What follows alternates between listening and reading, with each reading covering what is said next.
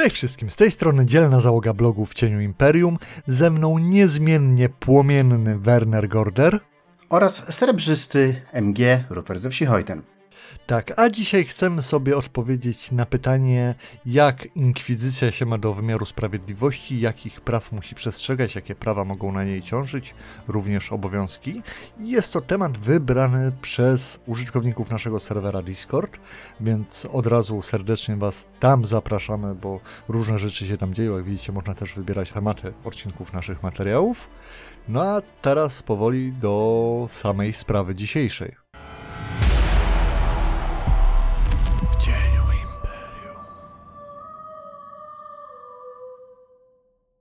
Więc przede wszystkim należałoby wyjaśnić kilka takich podstawowych kwestii. Inkwizycja, jak sama nazwa wskazuje, w Imperium nie może zrobić nic, ponieważ jest odłamem kultu Mirmidii Estali, według przynajmniej materiałów Stonecryera, ewentualnie jest inkwizycją solkanicką z Tilei, więc również nie może zrobić w Imperium nic. Dziękuję Państwu bardzo, zapraszam na przyszły tydzień. Tak, to jest swoją drogą ciekawe, bo chyba każdy, kto przynajmniej w naszym kraju wchodzi Warhammera i w ten świat, no to słyszy się o inkwizytorach, stosach i całej reszcie. Ja przeszukując podręczniki główne do czwartej edycji, na słowo inkwizycja natrafiłem raz. I to jest w dodatku do Altdorfu Korona Imperium.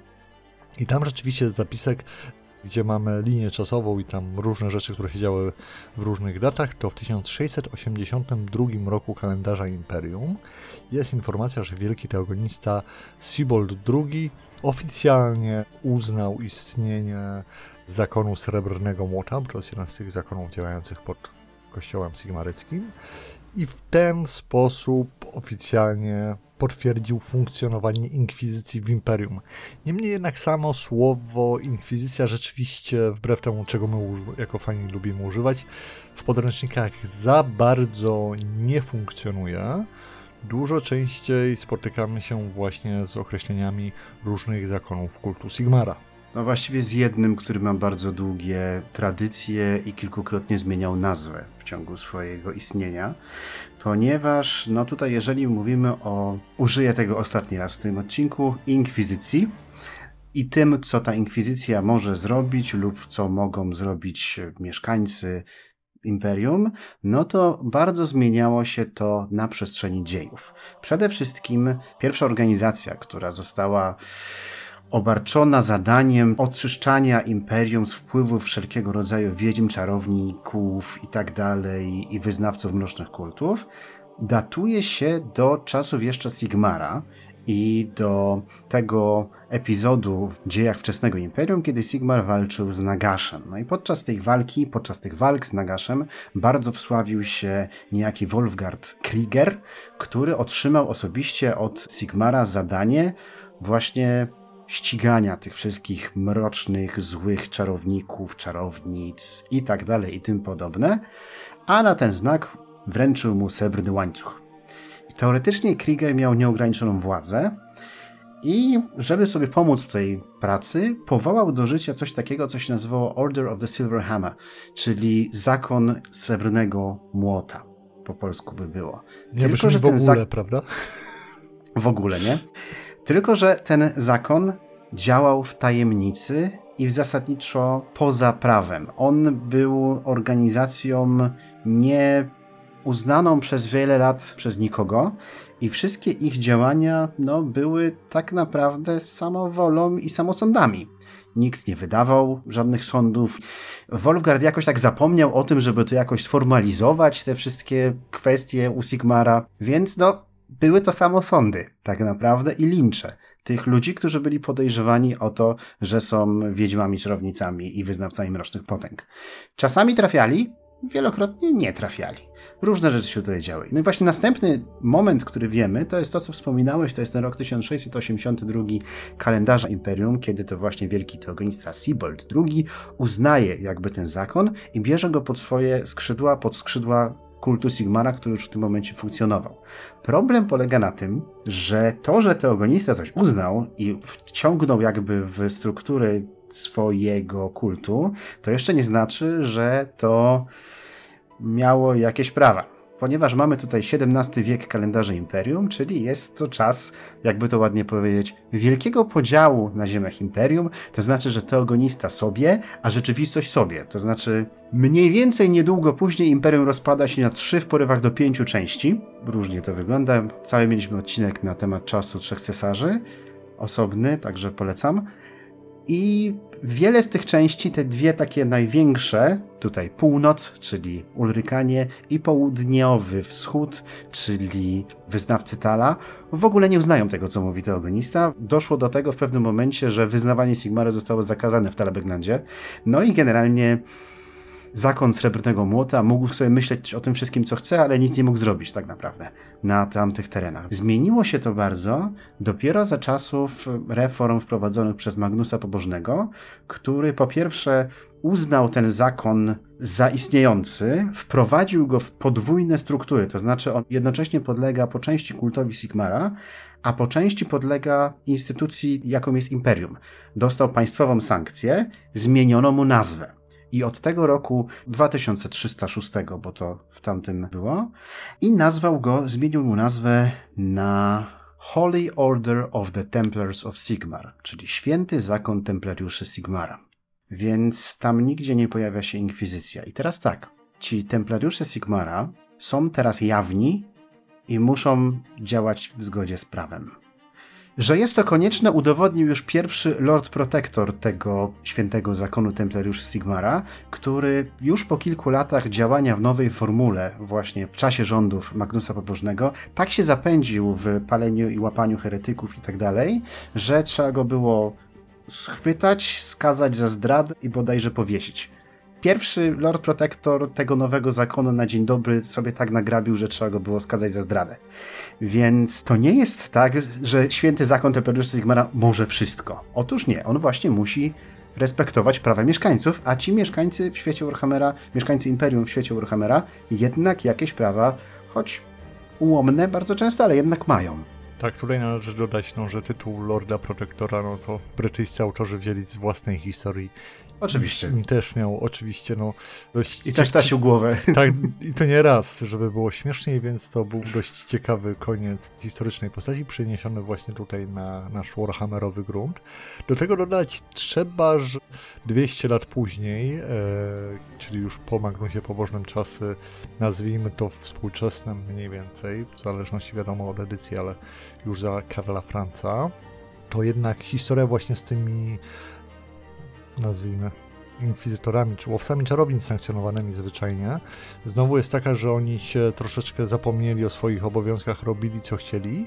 I nie kto inny, a słynny Volkmar Ponury, wielki teogonista Sigmara, był tym, który obejmując właśnie władzę nad kościołem, miał jakby znowu ściągnąć te lejce i wymagać od podległych mu właśnie również łowców czarownic, aby rzeczywiście trzymali się litery prawa i nie robili tego, co tylko i wyłącznie chcą.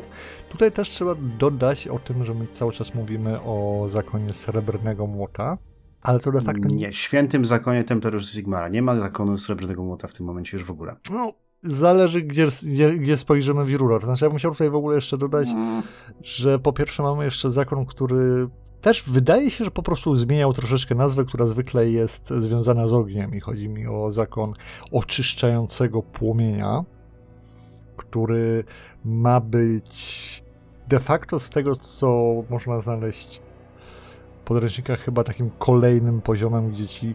Bo Zakon Srebrnego Młota też jest po części troszeczkę, przynajmniej był wtedy taki przedstawiany jako ci bojowi kapłani, prawda, co to z młotami chodzą i walczą w armiach, tego typu rzeczy.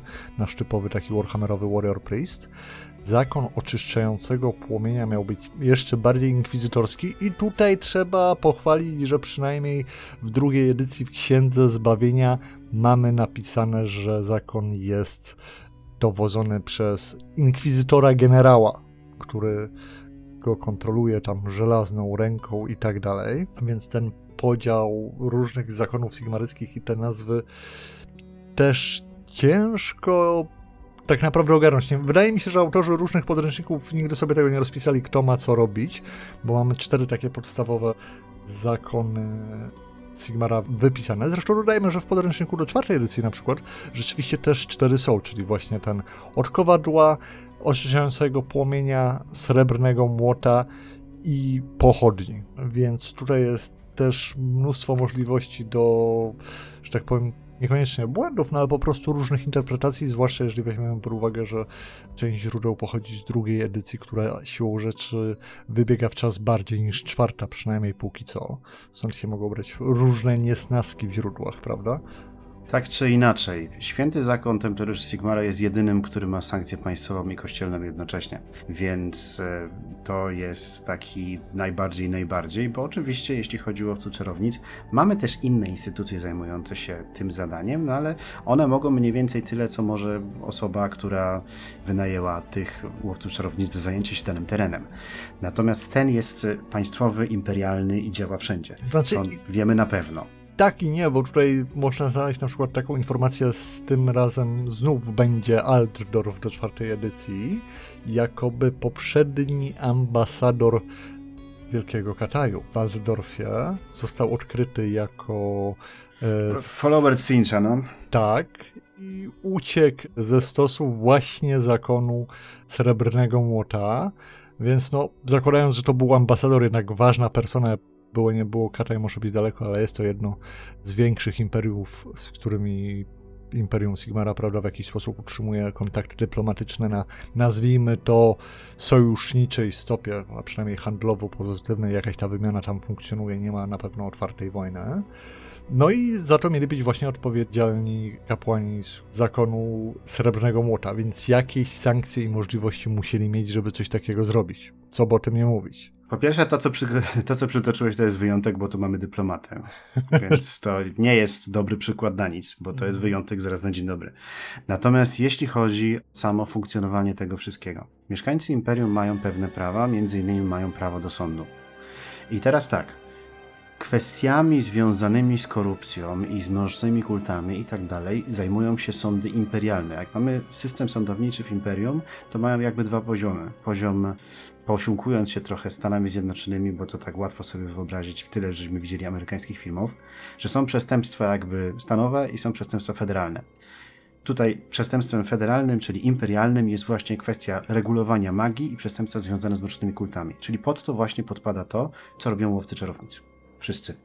I teraz tak, nie jest to napisane wprost, ale to oznacza, że oni powinni w jakiś sposób, no, często przedstawiać nie wiem, może w tych sądach dowody i tak dalej. Bardzo ciekawa jest lektura tej pozycji, co się nazywa Witch Hunter's Handbook, bo tam co chwila ten fikcyjny autor w świecie tej książki co chwilę narzeka, że byłoby dobrze, gdyby oni nie musieli właśnie tracić czasu na udowadnianie tego typu rzeczy, jak wiesz, proces, że jeżeli któryś tam z szlachciców mówi, że ale tej, a tej osobie należy się uczciwy proces, to spróbuj go zastraszyć i spytać go, czy chce być następny przesłuchiwany i tak dalej, żeby się zamknął i wtedy już można ich spalić, a potem zajmować się kwestiami prawnymi i odwołaniami później. Serio, to jest tak napisane. Najpierw spalić, a potem będą odwołania. Tak, Więc... Y, dodajmy, że i w naszej historii za materiał dowodowy uznawano również zeznania pod wpływem tortur. Dokładnie tak i do tego też dojdę, bo właśnie tutaj mamy też pewne rozbieżności w tym, co się pojawia w podręcznikach, bo ja znalazłem dwie takie mocniej opisane rzeczy, które wolno zrobić łowcom czarownic.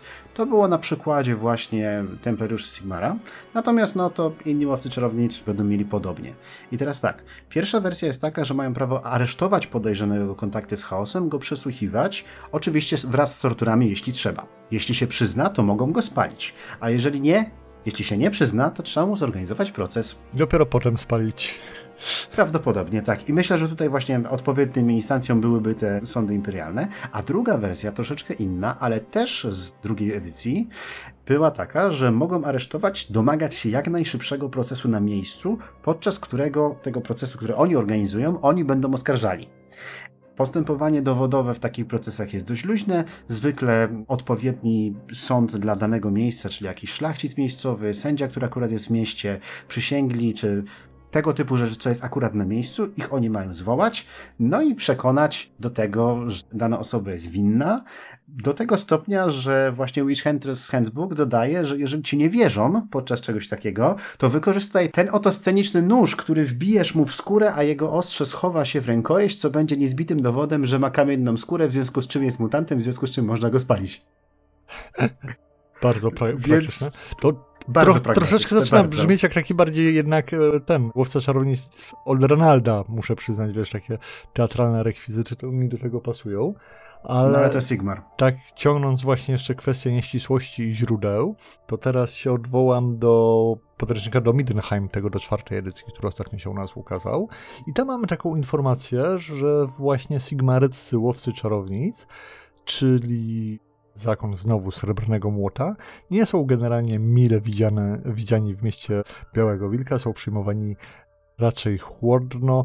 To jest tak napisane teorii w literze prawa mogli tam być, ale generalnie nikt się z tego nie cieszy i nikt im w żaden sposób nie ułatwia i rzadko im się udaje cokolwiek znaleźć i zrobić, bo wszyscy są im nieprzychylni. Ciekawe czemu. Tak, co właśnie wydaje mi się, że też jest bardzo ważną w tym wszystkim informacją, jak już będziemy się zastanawiać nad tym, na ile prawo ogranicza tych naszych inkwizytorów.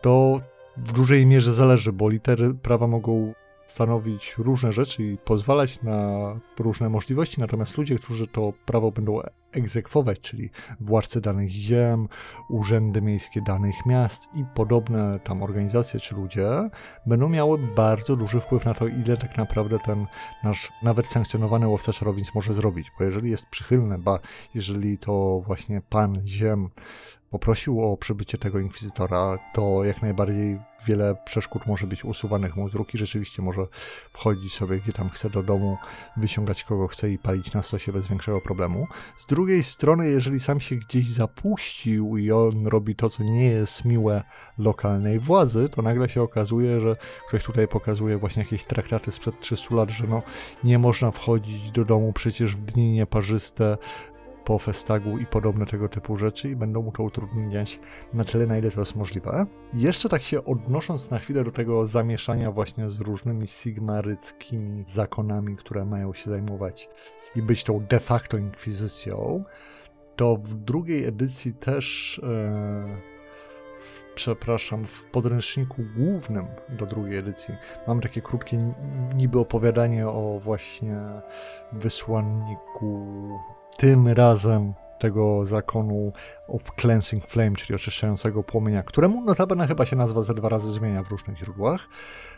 I on tam bierze innego sigmaryckiego kapłana, który był podejrzewany o to, że za dnia odprawiał modlitwę, a w nocy modlił się do mrocznych potęg, to jego zabija. W zasadzie daje mu szansę na samobójstwo i nikomu nic nie mówi o tym, jak on nisko upadł i kończy się to tak, że zostawia tam medalion z Sigmarem na jego grobie, co troszeczkę też pokazuje właśnie te problemy w samej instytucji, że jednak swoim się pewne rzeczy wybacza i inaczej się traktuje takich heretyków, a inaczej troszeczkę innych, nawet jeżeli ostatecznie śmierć dla wszystkich jest taka sama, więc nawet niby ci tacy bardzo prawi inkwizytorzy, no mają swoje słabości, widać, że nie jest robota solkanitów. Wiesz co, no według mnie to przynajmniej na podstawie Witch Hunters Handbook to jest po prostu zbiór hipokrytów do potęgi entej, bo wiesz, tam na przykład przedstawiane są różnego rodzaju próby, którym się poddaje właśnie osoby podejrzane o bycie czarownicą, czy właśnie kultystą, czy innym wyznawcą mrocznych potęg. I te próby, to jest bardzo szeroki wachlarz różnego rodzaju prób. Od takich, że mm, mają na bosaka przejść po rozżarzonych węgłach i ma się im nic nie stać, a jeśli im się coś stanie, to są wyznawcą mrocznych potęg, a kończąc na próbie ciasta, w której dany oskarżony ma zjeść ciastko, jeśli zjadł całe ciastko w odpowiednim czasie, to nie jest wyznawcą mrocznych potęg. Z dopiskiem próby ciasta dajemy zwykle ludziom, którzy dają hojne dodatki na, nasz, na utrzymanie naszego zakonu. Więc ja mam takie wrażenie, że to jest po prostu taka instytucja, która no, bardzo często zbacza poza to prawo, którego powinna teoretycznie przestrzegać. Nie bardzo jej się podoba fakt, że została w ogóle ograniczona prawem, no ale myślę, że byłoby zabawnie, gdyby na naszych sesjach się czasem jednak okazywało, że ten Templariusz Sigmara jednak no, nie może wszystkiego i że miejscami przesadził. Krypto? Blockchain? Nie wiesz o co chodzi? Inflacja powoli cię dobija? Potrzebujesz planu. Planu Janusza. Już dziś zainwestuj w Patronite w cieniu Imperium i zyskaj szansę na wygranie jednego z trzech drukowanych na tkaninie przez Rare Printed Gear planów Altdorfu. To jest inwestycja, która może się opłacać, jeżeli planujesz zawitać do stolicy Imperium. To nie jest porada finansowa. Wspieranie twórców na Patronite może wiązać się z brakiem zwrotu z inwestycji, stratą wszystkich zainwestowanych środków oraz kojącym poczuciem radości w wyniku wspierania ulubionych twórców. Dodatkowe koszty i obostrzenia można znaleźć w tabeli opłat prowizji w piwnicach Złotego Kolegium na lewo od cel dziennych.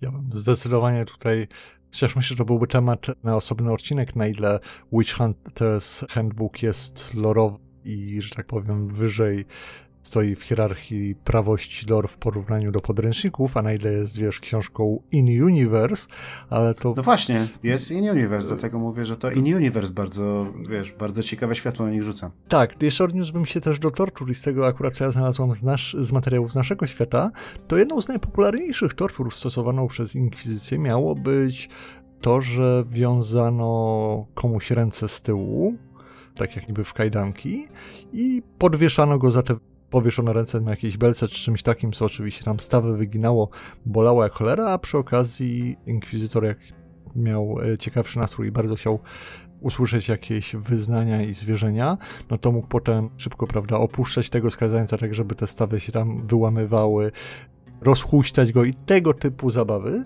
Niemniej jednak trzeba pamiętać, że nawet tortury w naszym świecie, w Warhammerze o, o czym jest mniej wspomniane, bo Warhammer musi zawsze być bardziej mroczny, ale jednak w naszym świecie mm, była ograniczona ilość jak długo, jak często i ilu rzeczom można kogoś poddać.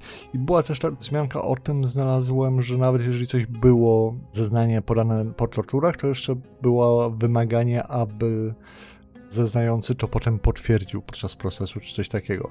Więc też myślę, że bardzo fajnym elementem tak naprawdę tego na naszych sesjach może być fakt, że tortury mogą być, ale mogą być tylko chwilowe, gdzie czy to nasi gracze, jeżeli są im poddawani, to muszą tam zdawać odpowiednie testy, czy ewentualnie jeżeli sami są sami czarownicy, to muszą wymyślić, jak przekonać kogoś do złożenia takich, a innych zeznań w ograniczonym czasie, bo nie mogą po prostu kogoś więzić do końca życia i torturować i przypalać sobie do zabawy, tak jakby chcieli to czynić, nie wiem, Slenoszyci na przykład, więc to jest jedno z tych ograniczeń i ich na pewno będzie więcej, więc tutaj właśnie kwestia tego prawa, które ogranicza inkwizycję. Nie mamy za dużo o nim wspomniane, zwłaszcza w takich konkretnych przykładach, że a, bo tego inkwizytorowi nie wolno, tamtego nie wolno, ale mamy ogólne przykłady z lore, które mówią, że rzeczywiście inkwizytorom sankcjonowanym łowcom czarownic jak najbardziej władza może robić pod górę i tam, gdzie nie są mile widziani, to ta władza jak najbardziej pod górę robi. Do tego, jeżeli weźmiemy pod uwagę fakt, że te podziały w Imperium są wciąż żywe, bo Sigmar, Sigmar i Reikland to wszystko fajnie, pięknie, ale już się nam tutaj przewijał temat Ulryka. Wspomniałeś też o Talu, no i pamiętajmy, że to jednak wciąż no, dwa z czterech największych miast Imperium mają swoje bóstwa patronackie, które nie są Sigmarem w ogóle, bo mają Ulryka, prawda, i Tala. Nuln z Wereną pewnie też tam będzie sporo konfliktów pomimo bliskości Reiklandu i wzajemnych układów między prowincjami.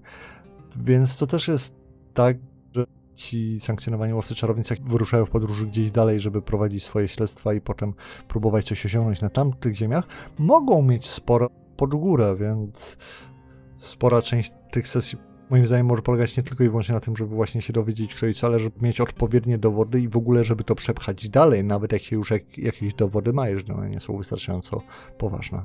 Wiesz, jeżeli na przykład podejrzani spłynęliby z biegiem Rejku do Marienburga, to tam po secesji Staatsrat wprowadził takie prawo, które reguluje działalność wszelkiego rodzaju łowców czarownic i żeby działać jako łowca czarownic w Marienburgu, nasze postaci będą potrzebowały osobnej licencji i wiesz, działać zgodnie z prawami Marienburga podczas swoich śledztw i tak dalej. No, co jest podobno na tyle denerwujące, zwłaszcza dla sigmaryckich łowców czarownic, którzy w ogóle e, stąpanie po ziemi marienburskiej musi być dla nich bólem, każdy krok musi ich boleć. Ojo, jak ich boli. W każdym razie, na tyle jest to dla nich y, denerwujące, że zwykle tego w ogóle nie robią i po prostu no, działają poza prawem w tym Marienburgu, stają się dopaść podejrzanych po prostu zabić i wrzucić do kanału, jeśli trzeba. Tak, do tego bym też dodał, że opór wcale nie musi iść z zewnątrz, w sensie z władzy, czy ze strony ich kultów, no ale przedstawiciele samego kościoła sigmaryckiego, którzy mają tam, prawda, jakieś swoje świątynie, nieważne czy to jest wioska, czy miasto, czy cała prowincja i nie, nieważne jak wysoko stoi ten konkretny kapłan, który się zajmuje powierzoną mu ziemią i ludźmi, no to też w jakiś sposób stara się, żeby to dobrze działało. Jeżeli mu pojawia się taki nadgorliwy, sigmarycki łowca czarownic, nawet jak on jest sankcjonowany, to przecież nie chce, żeby przypadkiem gdzieś tam wpadał e, do domów i podejrzanych wywlekał za włosy i palił na stosach, bo po pierwsze nasz kapłan może mieć jednak dużo lepsze rozeznanie, a po drugie taka polityka terroru tym bardziej odwróci więcej ludzi od światła Sigmara i będą się bali podejść do jego świątyni i woli działać troszeczkę innymi metodami, więc myślę, że też jest fajny element, o co można to ogrywać, żeby to nie było na tej zasadzie, że taki łowca może robić co chce i przez każdego Sigmary to też jest dobrze widziane. Zresztą to też jest oczywiste, jeżeli robiliśmy się tam jakiejś pozycji, mamy, nie wiem, świątynię w średniej wielkości mieście, która nam podlega, kilka mniejszych świątyń dookoła i nagle przyjeżdża jakiś facet e, ze stolicy i on mówi, że będzie robił co chce, tu chce pokój, tu chce tamto, tu chce pieniądze na to, tu chce pieniądze na to, tu chce się spotkać z tym i generalnie robi tylko same problemy, no to wiadomo, że wcale nie musi być tak ciepło widziane przez same władze kościoła sigmaryckiego, już abstrahując od tego, jak na to patrzy szlachta, rady, cechy i cała reszta, prawda? Dokładnie, bo o ile łowcy czarownic mogą dużo, chcieliby, żeby ludzie myśleli, że mogą wszystko, to jednak w rzeczywistości wszystkiego nie mogą. I myślę, że to chyba jest dobre podsumowanie dzisiejszego odcinka. Niestety nie mamy dokładnych właśnie przykładów, tak jak wspominałeś, na te konkretne ograniczenia, ale z tych ogólnych zasad, które nam podręczniki tutaj dają, no tak, wynika, że właśnie nie mogą wszystkiego. Ale żeby jednocześnie zakończyć odcinek na takim, wiesz, pozytywnym akcencie dla łowców czarownic, to przecież nikt się nie spodziewał estalijskiej inkwizycji, i spośród tych niewielu, naprawdę bardzo, bardzo niewielu informacji, jakie mamy, to w estalijskich księstwach inkwizycja ponoć może sobie używać prawie że do woli. Póki co musimy czekać na jakiś dodatek od C7, może kiedyś się coś pojawi, może nie, ale jak chcecie mieć takich pełnych inkwizytorów, którzy robią co chcą, palą całe miasta i podobne tego typu rzeczy, to polecamy Estalię. Jest tam ponoć też pięknie o tej porze roku. Ciepło, ponoć. Ciepło, stosy, stosy, stosy. A potem narzekają na pożar lasów. No. no i to też myślę, że może być taki odcinek, który odwróci wielu ludzi od Sigmara i pośle ich prosto w płomienne objęcia Solkana. Zatem życzymy wszystkim powodzenia na szlaku w poszukiwaniu heretyków. My się z Wami słyszymy w przyszłym tygodniu, a tymczas zapraszamy jeszcze raz na naszego Discorda. Oczywiście prosimy o klikanie i lajkowanie tego odcinka tak chętnie, jakbyście dorzucali kolejne gałązki na stos heretyka. I jeżeli chcielibyście wesprzeć w jakiś sposób naszą ciężką walkę z heretykami wszelkiej maści, to linki do Patronite'a znajdują się w opisie. Przy okazji dziękujemy wszystkim obecnym patronom. W tym miesiącu mamy nowy konkurs. Robimy co możemy, żeby odkryć wszelkie zło znajdujące się w lore Warhammera i wyciągnąć je na światło dzienne. A zatem chwała Imperium. I chwała Imperium.